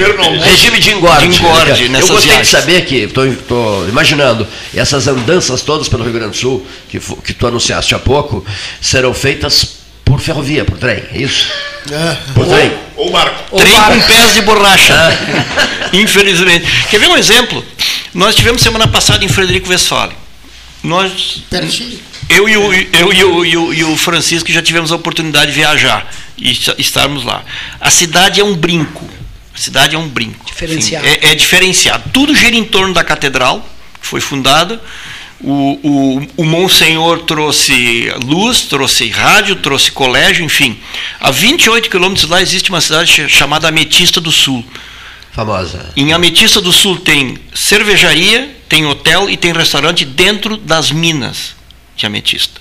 A vinte quilômetros ali tem o salto do Yucumã, no, no Parque do Turvo, que é o maior salto longitudinal de é água do mundo, um quilômetro. Que os argentinos se gabam, que ele fica no lado argentino, mas nós devolvemos dizendo que para poder vislumbrá-lo e apreciá-lo, a gente tem que vir para o lado do Brasil. Tudo isso fica a, digamos, umas cinco horas de viagem de Porto Alegre. O problema é que o, a distância... pior é entre Sarandi, que fica a setenta quilômetros, a Frederico Westphalen. A B R trezentos e oitenta e seis é simplesmente intransitável há quarenta anos. Há quarenta anos. E as pessoas não conseguem desenvolver o turismo, gerar emprego. Nós e essa sabemos. Maravilha, e essas maravilhas por ti anunciadas. Exatamente. Distantes demais em função de, de ausência de uma estrada. Exatamente. Eu fiz um artigo sobre isso. Eu, eu escrevo uh, por deleite meu para oito jornais do interior, e eu, eu, eu citei isso. Lugares que, que a gente conhece, que são bonitos, são distantes, mas pode ir num feriado. A gente pode te incluir na relação dos comentaristas de treze horas? Não, é assim, ó, como eu, nós temos amigos queridos nossos que colaboram de Brasília, de toda parte, né, Gastão? E é, é assim, ó, é, a gente te passa o número de um telefone e te pede um comentário de três, quatro minutos. Aquilo que eu disse para o senhor, tudo que aumenta a renda mensal é sempre ah, bem-vindo. É, é. Mas aí entra, né, o, o, o sinal da amizade. Maravilha. Não, fal falando sério, eu, eu, eu sou um, um, um admirador do programa e do Clayton à distância. Nós nos relacionamos muito, eu trabalho há mais de quarenta anos em jornalismo, trabalhei no, nos três poderes, tenho o privilégio de encontrar amigo em quase todos os locais que a gente vai, quando o Chico não encontra um amigo, eu encontro, então a gente faz uma dobradinha legal por causa disso. E isso é o que fica, eu digo para os meus filhos, um é jornalista em Brasília, minha filha está fazendo pedagogia, eu digo assim, cargos... funções, lugar de destaque, tudo isso passa. A única coisa que é para sempre são os amigos. É verdade. Alguns, eu não tive o privilégio de privar com vocês, com o Gastal, com o professor, pessoalmente, mas a gente conhece de ouvir, a gente colabora de alguma maneira. Eu me lembro, me pediste uma vez um, um depoimento do, do, do ex-governador Simão, eu trabalhava com o filho do, do Simão, do Simão. Com o Tiago, lembra? O Tiago, lembra? Lembra? Claro que lembro, claro. Exatamente. Então, assim, isso são mesmo, pessoas né? que estão... A gente... ouve falar do município, uh, imediatamente a gente tem, a gente fala de Pelotas, óbvio que a gente fala, não é, não é puxação de saco, é verdade mesmo, tinha grandes amigos, tem o, o, o, o, o Clécio Santos, Santos, que, que eu, foi meu repórter na Zero Hora, o Theo Roquefort, que são pessoas que eu conheço, e pessoas que acolheram meu filho em Brasília, então, a, o fato da gente chegar numa cidade, eu trabalhei sete anos no Tribunal de Justiça, na presidência, e tinha um desembargador que dizia assim, quando um magistrado pode voltar na comarca que ele trabalhou, é sinal que ele fez um bom trabalho. Ah, então, quando a, quando a gente volta e encontra os amigos, a gente ganhou o dia. Outro dia alguém me perguntou assim... É... ligado ao programa da Guaíba, né? Falei, cara, que história é essa que tu e o Sartori se falam quase que todos os dias? Eu digo, muito simples. As pessoas não sabem. O Sartori era dono do cursinho, Caxias, vinha trazer os vestibulanos aqui, adorava a rádio e ficava do lado da mesa das transmissões lá na Universidade Católica, nos corredores da Católica. Aí trazia os camaradas para fazer cursinho em Rio Grande, cursinho não, vestibular em Rio Grande e Católica Federal. Vinha de ônibus e trazia os vestibulanos. E era um gurizão, cabeludo e tal. E um dia eu observei que ele ficava atento na nossa transmissão o tempo todo. Eu digo, cara, tu, tu gostas de rádio? Eu adoro rádio e tal. É, mas a gente não se conhece, né? Ele falou, não, eu não sou daqui, eu sou de Caxias, eu trago os vestibulandos e tal. Eu tinha um curso de sociedade com o Felipão e o, e o, o Rigor. E o, o Felipão Rigor. Cuidava da disciplina é. do cursinho. Quem me contou isso foi o ex-governador ex Germano Rigor que, que me contou isso. Que, eu, eu, Imagina, aquele zagueiro. Só, mas olha só, e além da disciplina, olha o que o Sartori me disse. O Felipe se encarregava também dos carnezinhos de cobrança. Ele não deixava atrasar. É, não, ele não deixava atrasar. Aí eu disse, não, eu gosto muito de rádio, não queres integrar a nossa mesa de, de, de transmissões aqui? A gente tra transmitia vestibular sem parar, né? Que nem as coberturas eleitorais, nós temos Sim. a história do pleito, história transmissões do pleito. Ininterruptas. Tu bem conheces, né? Sim. Então, aí ele aceitou, ele aceitou, ele era um menino, tinha vinte, vinte, vinte, vinte e dois, vinte e três anos, era bem novinho, e passou a ser comentarista da Universidade Católica de Pelotas, comentarista oficial, a convite meu, ele aceitou, José Ivo Sartori. Então nós somos amigos desde aquele distante tempo, né? Depois, quando governador, ele prestou uma série de homenagens ao treze horas, enfim, com transmissões. Desde, desde que ele era pobre e anônimo. Desde que ele era pobre. Boa, boa. Mas apoiado pelo Filipão. Apoiado pelo... é, é. O Filipão morou aqui, foi professor. Filipão morou aqui, isso mesmo. Felipão da famosa República de Caxias. Desceu a serra num corcel amarelo. Fla, flamante corcel. Flamante corcel. É, do, do último, último grito de corcel, né? Isso. É, o último grito do corcel.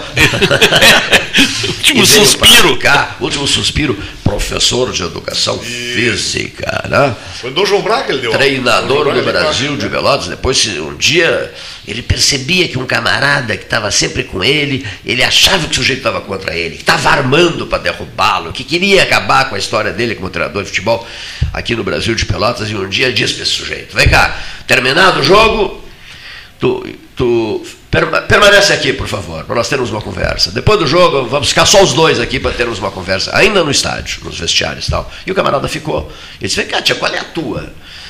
Tu está querendo meu lugar? E o sujeito olhou para ele e disse assim: Felipe, Felipe, Felipe, eu, eu vou me embora agora, eu não quero o teu lugar, coisinha assim, mas eu quero te ajudar, se tu quiseres. Agora, se tu está desconfiado de mim, eu estou indo embora agora mesmo, esquece o nosso convívio e tal, me surpreende essa tua atitude. Ele foi envenenado. O Felipe foi envenenado. Quem era o sujeito? Era o Mortosa. É, Mortosa. Nunca mais se separou. Isso contado pelo, pelo Mortosa para nós, né? Isso conta, porque a despedida, lembras do pro, pro, pro, pro Penta, antes da viagem do Penta, né, Paulo? Foi um churrasco, a gente fez um grande churrasco. E ele nos contou reservado para um grupinho, mas depois eu contei no rádio, no rádio é. havia contado. Aqui, ó. Segredo entre, ah, é, entre é, os é, ouvintes é, e os... Matéria que gostava muito, olha aqui, ó. Olha aqui, ó. É, todo, todo amigo tem um grande amigo. No outro dia, quarenta sabem. quarenta grandes amigos. quarenta, quarenta grandes amigos sabem, dizia Sivaldo. E no fim ele ficou mais tempo com o Murtosa do é, que com a própria esposa, né? Claro, o tempo de convivência dele. Se tornaram amigos de uma vida inteira, de uma vida inteira. Né? Mas, mas é que eu sempre digo, a gente trabalhando, eu, tra eu trabalhei muitos anos e trabalho ainda como assessor, eu sempre digo, quando uma pessoa me convida uh, para trabalhar, eu digo, olha, eu quero deixar bem claro uma coisa, especialmente na área política, onde eu trabalhei mais. Eu sempre dizia assim, olha, tu estás contratando um assessor, não um puxa-saco. Oh, maravilha. Porque certamente todos que estão aqui na mesa vão lembrar de inúmeras pessoas cuja carreira política foi meteórica. Por quê? Cercaram-se de bajuladores. Olha é? só. Eu passei... Eu vou Forte contar, eu vou contar uma, eu vou Forte contar, essa, hein? Eu vou, eu vou contar uma historinha, assim, o governador Germano, o ex-governador Germano Ligoto, eu trabalhei quatro anos com ele, uh, no início do ano ele disse para mim, pô, eu tive, fui numa viagem a São Paulo de avião e me lembrei de ti, Cabeção, ele me chama de Cabeção. Eu digo, mas por que, governador, sentou um, sentou um rapaz loiro, bonito, do seu lado, de olhos azuis? Diz ele, não, é que a viagem foi muito tranquila. Não havia nenhum bebê chorando, não tinha nenhum casal brigando, não tinha nenhuma pessoa obesa, né? Tem, tem que cuidar com os termos agora, sentado do meu lado. A viagem estava tão tranquila que eu pensei, pá, vou levar o Giba na próxima viagem, para a gente agitar um pouco. Por quê? Porque nós íamos de Porto Alegre a Livramento, que era a viagem mais longa de avião que a gente ia, a gente ia, no bom sentido, batendo boca. Às vezes eu dizia, não, não é assim, governador. Não, mas tu vai fazer assim. Não, não vou fazer assim. E outro dia ele abria o jornal, esperava ele dentro do avião, ele chegava e dizia, pois é, o meu assessor de imprensa disse para eu não fazer e está no jornal, tu vê. Em compensação, quando não saía a notícia, eu brincava com o meu fotógrafo e dizia assim, pois é, tu vê, o, o, o expert em comunicação mandou eu fazer e não está no jornal. Eu acho que foi a turbulência do avião, fez a notícia cair e ela não está no jornal. E ele olhava e disse assim, quando tu perde, tu não fala nada, né? Para ilustrar que assim, Maravilha, ó, tem que ser nada, jogo aberto, jogo aberto, nada como sim. a fidelidade, que eu sempre digo, com respeito, com observação da hierarquia. Mas recado duro quando e, necessário. E principalmente saber o ambiente e quando falar. Esperar a pessoa baixar a adrenalina, acalmar. Quando a gente voltava dos eventos, eu costumava me misturar no meio do público e anotar as reações das pessoas. As reações. Uma pessoa pessoas. de tal idade, com sotaque alemão, tal, comentou isso. E ele brigava. Eu só dizia assim, não mate o mensageiro. Eu brincava com ele, né? É. E eu, eu acho que eu contribuí de alguma maneira. Quero ajudar. Né? Exatamente, porque eu acho que tu, tu tem que ser sincero no que tu faz. Tu faz com muito mais prazer. E se a pessoa te recebe mal e continua recebendo mal, é melhor sair, porque a tua função Está esvaziado. Cai fora, né? Tu já, é, já, já, já, exatamente. Te dá as contas na hora. Compensação, a gente faz uma... demais na coisa, em compensação, né? A gente faz uma relação de... Como é que eu posso perder um comentarista desses? Ah, mas como é que eu posso perder? Eu vou, eu acho que ele eu vou te deixar um livro. Eu vou te deixar um livro aqui que eu, é, eu lancei em dois mil e dezenove. Não vamos abrir mão desse comentarista. Olha aqui só, eu, eu quero convidar os, os amigos e... e... e é o diretor do Colégio Gonzaga, o nosso querido Carlos Santo, a ouvirem um depoimento desse senhor que chegou aqui, não fez uso da palavra ainda. Estava esperando, o papo estava bom. Aqui, ó, Luiz Fernando Parada, o homem do Festival Internacional de Música do SESC. Exatamente. Veio pessoalmente aqui. Pessoalmente. O senhor merece. Depois da tempestade, depois dos ventos a noventa e oito quilômetros por hora, veio pessoalmente aqui fazer um comunicado. Exato. Bom, então, uh, boa tarde a todos da mesa aqui, aos ouvintes. Obrigado, Cleiton. É, e, na verdade, assim, eu não posso deixar de vir aqui hoje, é, porque eu lembro, no primeiro festival de música, lá em dois mil e onze, o senhor foi um dos que acreditou e sempre nos deu o maior apoio. E nós tivemos todo esse trabalho aqui de é, parar dois anos com o festival na por causa da pandemia, e hoje oficialmente a gente faz o lançamento do festival, que será em janeiro de dois mil e vinte e três, é de dezesseis a vinte e sete de janeiro de dois mil e vinte e três, é, para quem não sabe, é o Festival Internacional SESC de Música, onde a gente faz um festival nesse período de doze dias é, de música de orquestra, música instrumental, música clássica, onde a gente contempla mais de sessenta apresentações gratuitas em doze dias na cidade de Pelotas, de dezesseis a vinte e sete de janeiro, né? De, volto a dizer, de música de orquestra, música de choro, e a gente lota todos os espaços. Música de qualidade. Ah, lota teatro, em falta, lota, né? Praia, lota mercado, lota, leva nos hospitais, leva em todos os lugares, na, parabéns. Em asilos, enfim. E que tem também, e eu digo assim, a parte pedagógica, que é importantíssima, que ele é de doze dias, porque ele é um curso de doze dias de todos os componentes que de uma orquestra sinfônica e de um grupo de choro, né? E para esses, uh, para essas oficinas, né, nós uh, trouxemos uh, professores dos instrumentos ou do, uh, do mundo inteiro. Então a gente traz aqui uh, professores, maestro da, da, da, da, da Filarmônica China, de Berlim, por exemplo. Exatamente. Né? Não é internacional só no nome. Alemanha, Estados Unidos, Japão, China, Bielorrússia, Itália, aqui, Argentina, Uruguai. Muitos brasileiros também, que são extremamente qualificados. Parabéns. E com isso a gente põe o, a cidade de Pelotas na, na rota da, da, dos grandes eventos culturais de música clássica. E hoje a gente é considerado o segundo maior, talvez... mas vamos deixar por segundo maior festival de música de orquestra do Brasil, e está entre os quatro maiores da América Latina, né? E a gente está agora lançando a décima primeira edição, e hoje a gente faz esse lançamento simbólico, porque hoje a gente abre a inscrição para os alunos do festival. Essa é a lógica do negócio. Então, hoje, realmente, a gente já está com todos os professores contratados, né, para eu lançar um curso de violino lá para dezesseis a vinte e sete de janeiro, para os alunos se candidatarem. Eu já tenho que ter quem vai ser o professor, enfim, todo um contrato com ele. Então já está todo o, o festival já está montado. Então de hoje a doze de agosto estão abertas as inscrições para, para candidatos alunos do festival. Para vocês, assim, que é, nas últimas edições nós tivemos mais de quatro candidatos por vaga no, no, no festival, na, em média, né, pelos cursos. Então realmente ele é um evento marcante aqui para a cidade de Pelotas, e eu tenho muito orgulho porque aqui o treze horas sempre abriu as portas, como sempre, né? Como, e no período de janeiro a gente traz músicos, enfim, para fazer algumas apresentações, fazer esse, esse, esse programa aqui até mais é, é, musical é, e é trazer uma legal. História de música muito bacana, assim, né? É muito legal, porque na verdade a cidade na, na época do, do festival, hum. ela fica com um ambiente musical, impressionante. É impressionante. Tu sai na rua, tu vem aqui comprar um, hum. uma, uma roupa no centro, yeah. daqui a pouco passa uma, uma banda.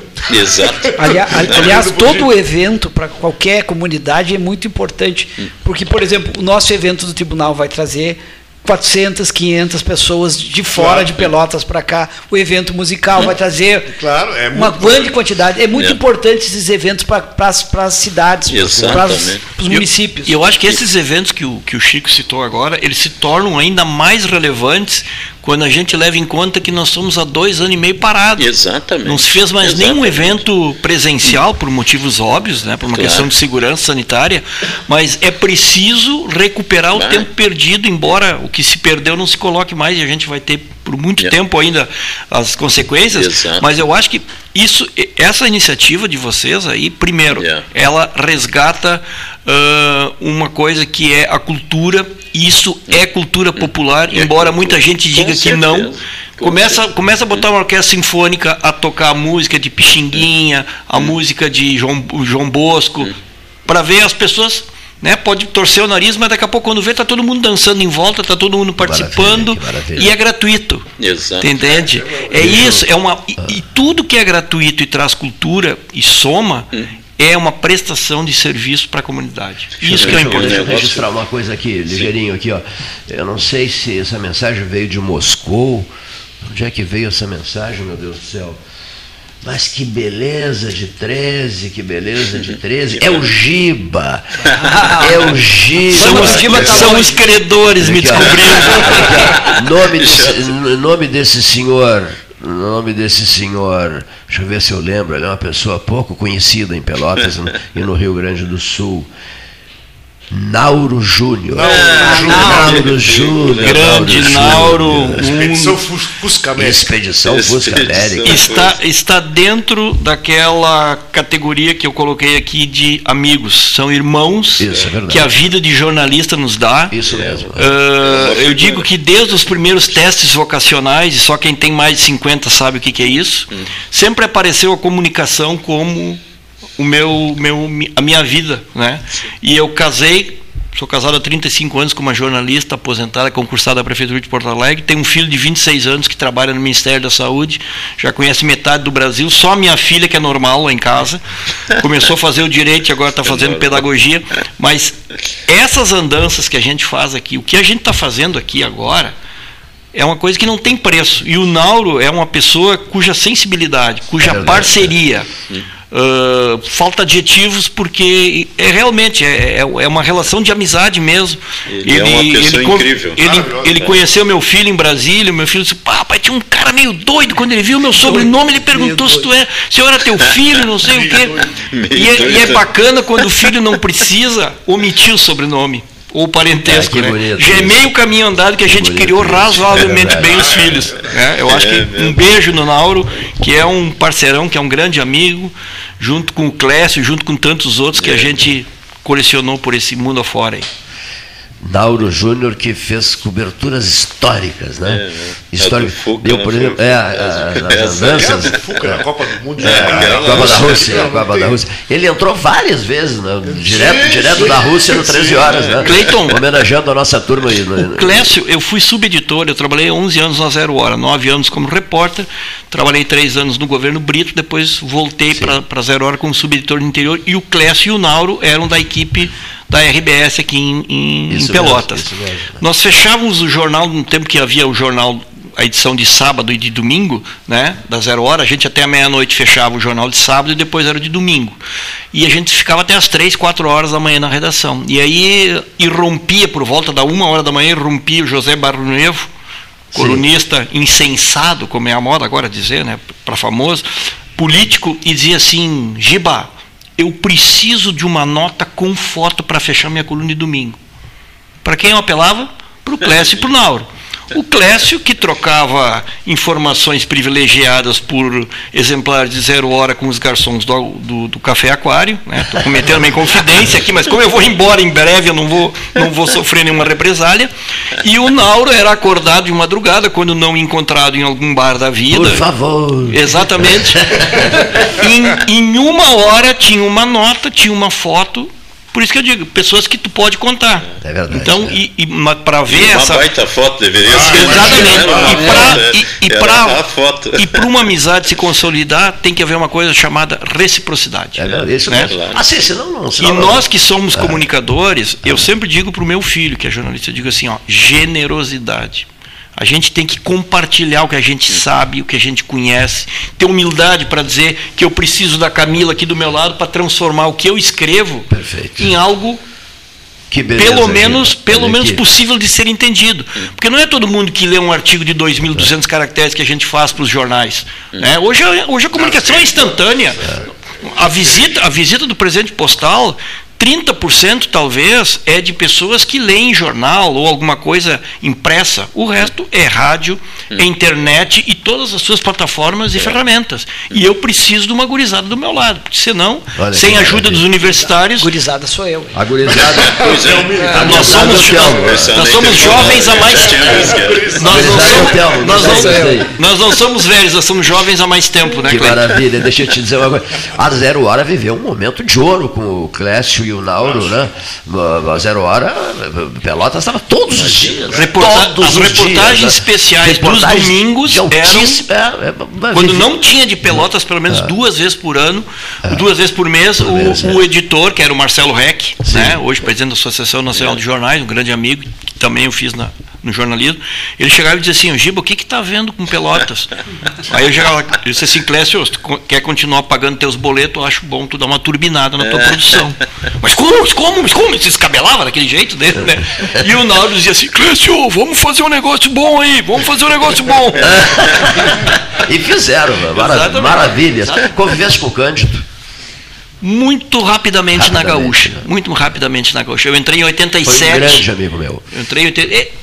Dispensa comentários, é, dispensa né? comentários. Né? Eu, quando, quando eu, eu, em casa, eu, uma expressão que eu uso em casa, às vezes o cara chega e diz assim, bah! Eu olhava para o meu filho e dizia assim, pá, tu tem que cortar essa melena, que uma coisa, uma expressão que meu pai sim, usava, sim, sim, né? E ele dizia, o que é melena? Eu dizia, olha no Google. Né? Por favor, então, olha no Google. E nós somos os Google vivo. É, né? Isso, que beleza de frase. Não, e, é, e esses dias nós estávamos lembrando, eu e o Giba, nós temos uma formação profissional totalmente diferente. O Giba é uma cria da R B S. Eu, em consequência, sou uma cria da Calda Júnior. Eu comecei no Correio do Povo Antigo, sentando ao lado do Mário Quintana. Bom, então eu sempre nossa. brinco. Eu, só, hoje, só em dia, isso. hoje em dia não tem mais um Mário Quintana nas redações. As redações estão muito jovens. Pois é, pois é. Talvez faltem alguns. As redações estão muito jovens, olha só. Deixa eu contar uma passagem. Tá vendo ali? Levanta aquele, aquela figueira de bronze aqui, aqui daqui, ó. Giba, a nova frente, por favor, levanta essa figueira de bronze do Mérito Zona Sul. Mérito Zona Sul foi criado uh, em mil novecentos e oitenta. A figueira de bronze do Mérito Zona Sul, incluída pelo Guazelli, uh, outro grande amigo meu, incluída no calendário oficial de eventos do estado do Rio Grande do Sul. Bom, um dia, em mil novecentos e oitenta e seis, o mestre de cerimônias foi o Ranzolin, no Clube Comercial de Pelotas, superlotado. Eu consegui trazer para essa noitada histórica Breno Caldas e Maurício Sirotsky Sobrinho. Nossa. Um sentado ao lado do outro. Que já é um fenômeno, né? Marco Antônio Kramer, presidente da E B N, empresa brasileira de notícias. Foi meu editor no Correio do Povo, o, Marco Antônio Marco Kramer. Antônio. Grande amigo. E o Clair Depois Lobo... foi da comunicação da G M. Depois isso da Quando G M. Veio para o Estado. E o Clair Lobo Rochefort, né? Que era uma figura que eu venerava, adorava o Clair. Foi um dos meus mais queridos amigos, o, o, o ex-diretor do, do Diário Popular, né? Então, ele sempre me dizia, observasse, o Mérito Zona Sul conseguiu colocar na mesma mesa, na mesma mesa os poderosos Jaime, os poderosos e o Jaime Sirotsky também junto com o Maurício e o Nelson também, os, os, os poderosos doutor Breno Caldas e Maurício Sirotsky Sobrinho, mil novecentos e oitenta e seis. Um dos oradores dessa noitada histórica foi Cândido Norberto. Esse foi completo. Esse, completo. É, o, esse é o pai de todos, né? Esse Olha é o... que beleza. Ei, Paulo Gastão, esse é o pai de todos, né? É um Cândido Norberto. Dispensa, Santos, né? qual, porque, dispensa comentários, porque qualquer adjetivo que a gente usar é pouco. Para nós, comunicadores. Nem temos, nem devemos adjetivar. Exato, né? Exato. Só dizer o que tu disseste é insuficiente. Está resolvido, né? É, eu coloco também como nesse patamar, não, talvez um pouco abaixo, um, que eu trabalhei junto o Sérgio Jockmann, que era um grande comentarista. Amir Domingues, um grande entrevistador. O Amir Domingues. Eu sinto saudades da vez de ouvir o Amir Domingues na rádio. E sabe o que, que, eu, que, que eu sinto falta quando eu ouço isso tudo e pode parecer que é saudosismo? Eu sinto falta da comunicação e aí eu, eu tenho que dizer que eu sinto muitas vezes por dia vergonha da minha atividade, que a gente perdeu a capacidade de informar.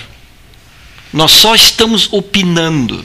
Que coisa impressionante. Especialmente desde dois mil e dezoito, uh, eu acho que assim, o colunista e o comentarista têm o dever de expor a sua opinião fundamentada.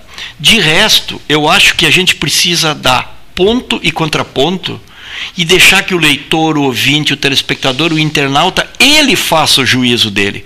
Porque não... Ouvindo assim, alguém que descer de Marte num, num, num disco voador vai achar que essas pessoas que ouvem e que leem as informações, elas não têm cérebro para discernir e ter a sua própria opinião. Tudo acaba grenalizado no mau sentido, ideologicamente, politicamente, tudo. Se você elogia, se eu vou elogiar o Cleito e o Renato não gosta do Cleito, imediatamente o Renato vai achar que eu sou seu puxa-saco e sou contra ele. É. Não é assim que se faz comunicação. Uh, concessões que a gente tem de, de, de, de rádio e de televisão, eu não acho que tem que puxar o saco, eu não quero o jornalismo cor-de-rosa, eu não acho que tem que elogiar. Mas eu acho, e isso eu escrevi nesse artigo que eu fiz sobre, sobre Frederico Westphalen, metista do Sul e Salto do Yucumã, que eu digo, se, uh, se vende uma ideia de que notícia ruim vende mais. Eu sou totalmente contrário. Acho que a notícia boa inspira. Quantas coisas a gente pode copiar no município? Perfeito. Com as, com, com as potencialidades e com as peculiaridades locais. Mas a gente só ouve críticas. Se o fulano matou alguém, foi um colorado que matou um gremista. Ou vice-versa. É assim que se dá informação hoje. Sabe uma ideia que eu dei, que não foi, não foi bem recebida? Ah, mudarmos o nome do estado. Que, no, em vez de Rio Grande do Sul, seria Grenal Grande do Sul. Exatamente, tudo é Grenal. Capital Porto Alegre, olha aqui, ó. E o governo seria exercido, é, digamos assim, em três endereços, no Palácio Piratini, no Beira Rio e na Arena. Na Arena, né? Exato. Teriam gabinetes de, do, do governador, comandaria desses três lugares, né? Seria no Palácio Piratini, no Beira Rio do Inter e na Arena da O S. É. Ai, meu Deus, e já começou. A Arena não é do Grêmio. Não, mas vou, falando sério agora. Te agradaste essa dessa, do, do estado de Grenal Grande do Sul? É perfeito, é aquilo vem ao encontro do que eu estava dizendo. Grenal Grande do Sul. Parece que a gente não consegue mais fazer jornalismo, quer dizer, quem é a favor de um candidato, ele só olha os canais é. A, B ou C e só lê o jornal. Eu, eu, eu, eu sou da, da velha guarda da Portela, né? Eu sou jornalista analógico, né? Eu faço assinatura dos três jornais. Eu acordo às seis da manhã, faço um chimarrão e pego na entrada do meu prédio os três jornais de Porto Alegre e leio. Eu um dia estava sentado numa praça de Porto Alegre com os três jornais, com o chimarrão, sentado numa cadeira de praia. Um senhor chegou e me olhou e assim, apontou determinado jornal e disse assim: tu consegue ler essa porcaria comunista ainda? Me admiro o senhor, eu estava vendo o senhor com a sua filha ali, achei que o senhor fosse um cidadão exemplar, mas me chama muita atenção, eu nunca tinha visto ele. O senhor não vai falar nada? Eu disse assim, não, eu sou jornalista e para eu poder criticar esse jornal comunista eu tenho que ler ele. Tu quer dizer que eu, que eu não conheço os outros jornais? Me admiro muito, o senhor é muito burro, apesar de ser jornalista. Caiu o pano, caiu pano. Sorte, fiquei feliz que saí, saí ileso da discussão unilateral. Né? Mas é assim que os ânimos estão. Sobre os jornais, olha aqui, o Guazelli me disse um dia, eu nunca esqueci isso, antes de sair de casa, você tem que saber tudo o que está acontecendo. Você tem que ler todos os jornais, sobre ler todos os jornais. Você não pode ir para a rua, no caso dele, governador de estado, qualquer, no caso, qualquer um, qualquer pessoa, não pode ser informada pela rua. Um jornalista não pode ser informado por, por, por, por, por uma pessoa, olha, tá, aconteceu tal coisa. Ele tem que saber, ele é quem tem que dar a informação. Tem que ler todos os jornais antes de sair de casa. Hoje as pessoas dizem assim, para eu ter coragem para sair na rua, eu não leio e não ouço nada. eu, eu, eu, eu já faço o oposto. Eu chego seis horas lá no tribunal e eu leio dezessete entre jornais, sites e, e agências de notícias. Então é importante ler muito, ler muito até para poder fazer, às vezes, uma, uma, uma verdadeira uh, acepção da, de, de algumas ideias ou de alguns fatos que estão ocorrendo. E eu concordo com o Gilberto, está faltando hoje em dia informação. O pessoal do Tribunal de Contas do Estado do Rio Grande do Sul, né, o diretor Carlos Santos do Colégio Gonzaga, está convidado a participar do Festival Internacional de Música do Sérgio. Hoje nós vamos fazer então um lançamento. Eu vou ter que sair, que eu tenho uma reunião agora, mas é o, um lançamento para autoridades, né, e convidados, é, que é uma simbologia então para a gente abrir essas inscrições hoje, né, é, e vocês estão convidados aqui. Vai eu só vou pedir uma coisa para o senhor: divulgue bastante essa iniciativa, porque isso é um, é um é, reconhecimento do trabalho. O é do Sistema de Comércio, SESC, né? Uhum. E está lá no nosso site, o SESC. Vou falar, I F R S, vou, nós vamos espalhar é, para todo mundo isso. Barra Festival de Música, tem todo um, um, um site específico do festival, com as suas dez edições anteriores e já com... começando a décima primeira, que vai ser em janeiro de dois mil e vinte e três. Vocês têm alguma estimativa de público, de participantes, assim? A gente traz em torno de, entre professores e alunos, a gente traz em torno de quatrocentos, quinhentos, uh, em torno de uh, trezentos e cinquenta alunos, né, e mais em torno de cinquenta e poucos professores que vêm. Uma coisa que é muito bacana também, a gente dizer que a gente, como é um evento de duas semanas, as pessoas vêm duas semanas e e consomem Pelotas e região, né? Outra coisa que é muito bacana dizer é que a, o, os estudantes cada vez eles vêm com um nível é, de idade, né, mais baixo, né, e, e com muito talento, né? Ah, tem exemplos assim de, tipo, em dois mil e vinte... de famílias que veio com um jovem, eu acho que dezessete, dezoito anos, e aí veio a família toda do Rio de Janeiro, com os pais, irmã, avó do, do rapaz que veio para estudar a, a, o, no instrumento que ele, que ele tocava. E claro que eles, a partir daí, visitaram toda a região.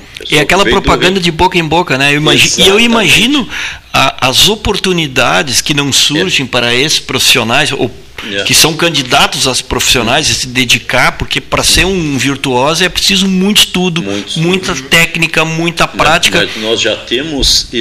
É, é, professores do festival agora que foram que alunos nas primeiras edições como aluno. Esse, tem, tem isso um, que é importante. Tem um, um que veio de aluno lá, não me lembro se foi na primeira, segunda, terceira edição, que ele veio aqui, conheceu um professor francês que pelo talento dele convidou ele para, como já com bolsa, né, como bolsista, para ir fazer um curso, enfim, lá um, uma...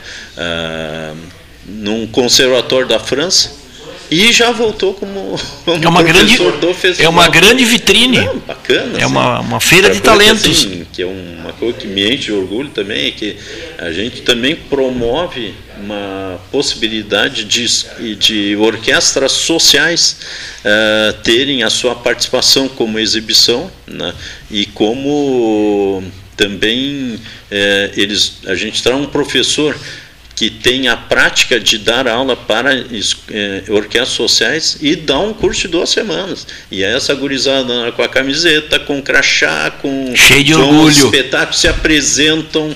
Cara, imagina o orgulho. Isso, isso, quantas... Né, vocês não... Eu, eu não consigo imaginar. Quantos, é, e quantos, quantos jovens é vocês podem salvar, cara, recuperar, é, é trazer uma perspectiva, porque é em todos os lugares é existem talentos que não têm oportunidade de desenvolver e de mostrar o seu talento. E, e né? Hoje tem esses jovens das orquestras sociais, uh, que eu conheço alguns que estudam na Universidade Federal de Pelotas nos cursos de música. Isso não ah, tem preço. É assim, não tem preço. E a isso troca aí. de experiências que existe. Ah, mas gente, é. gente do mundo tem. inteiro. É. Gente do mundo inteiro.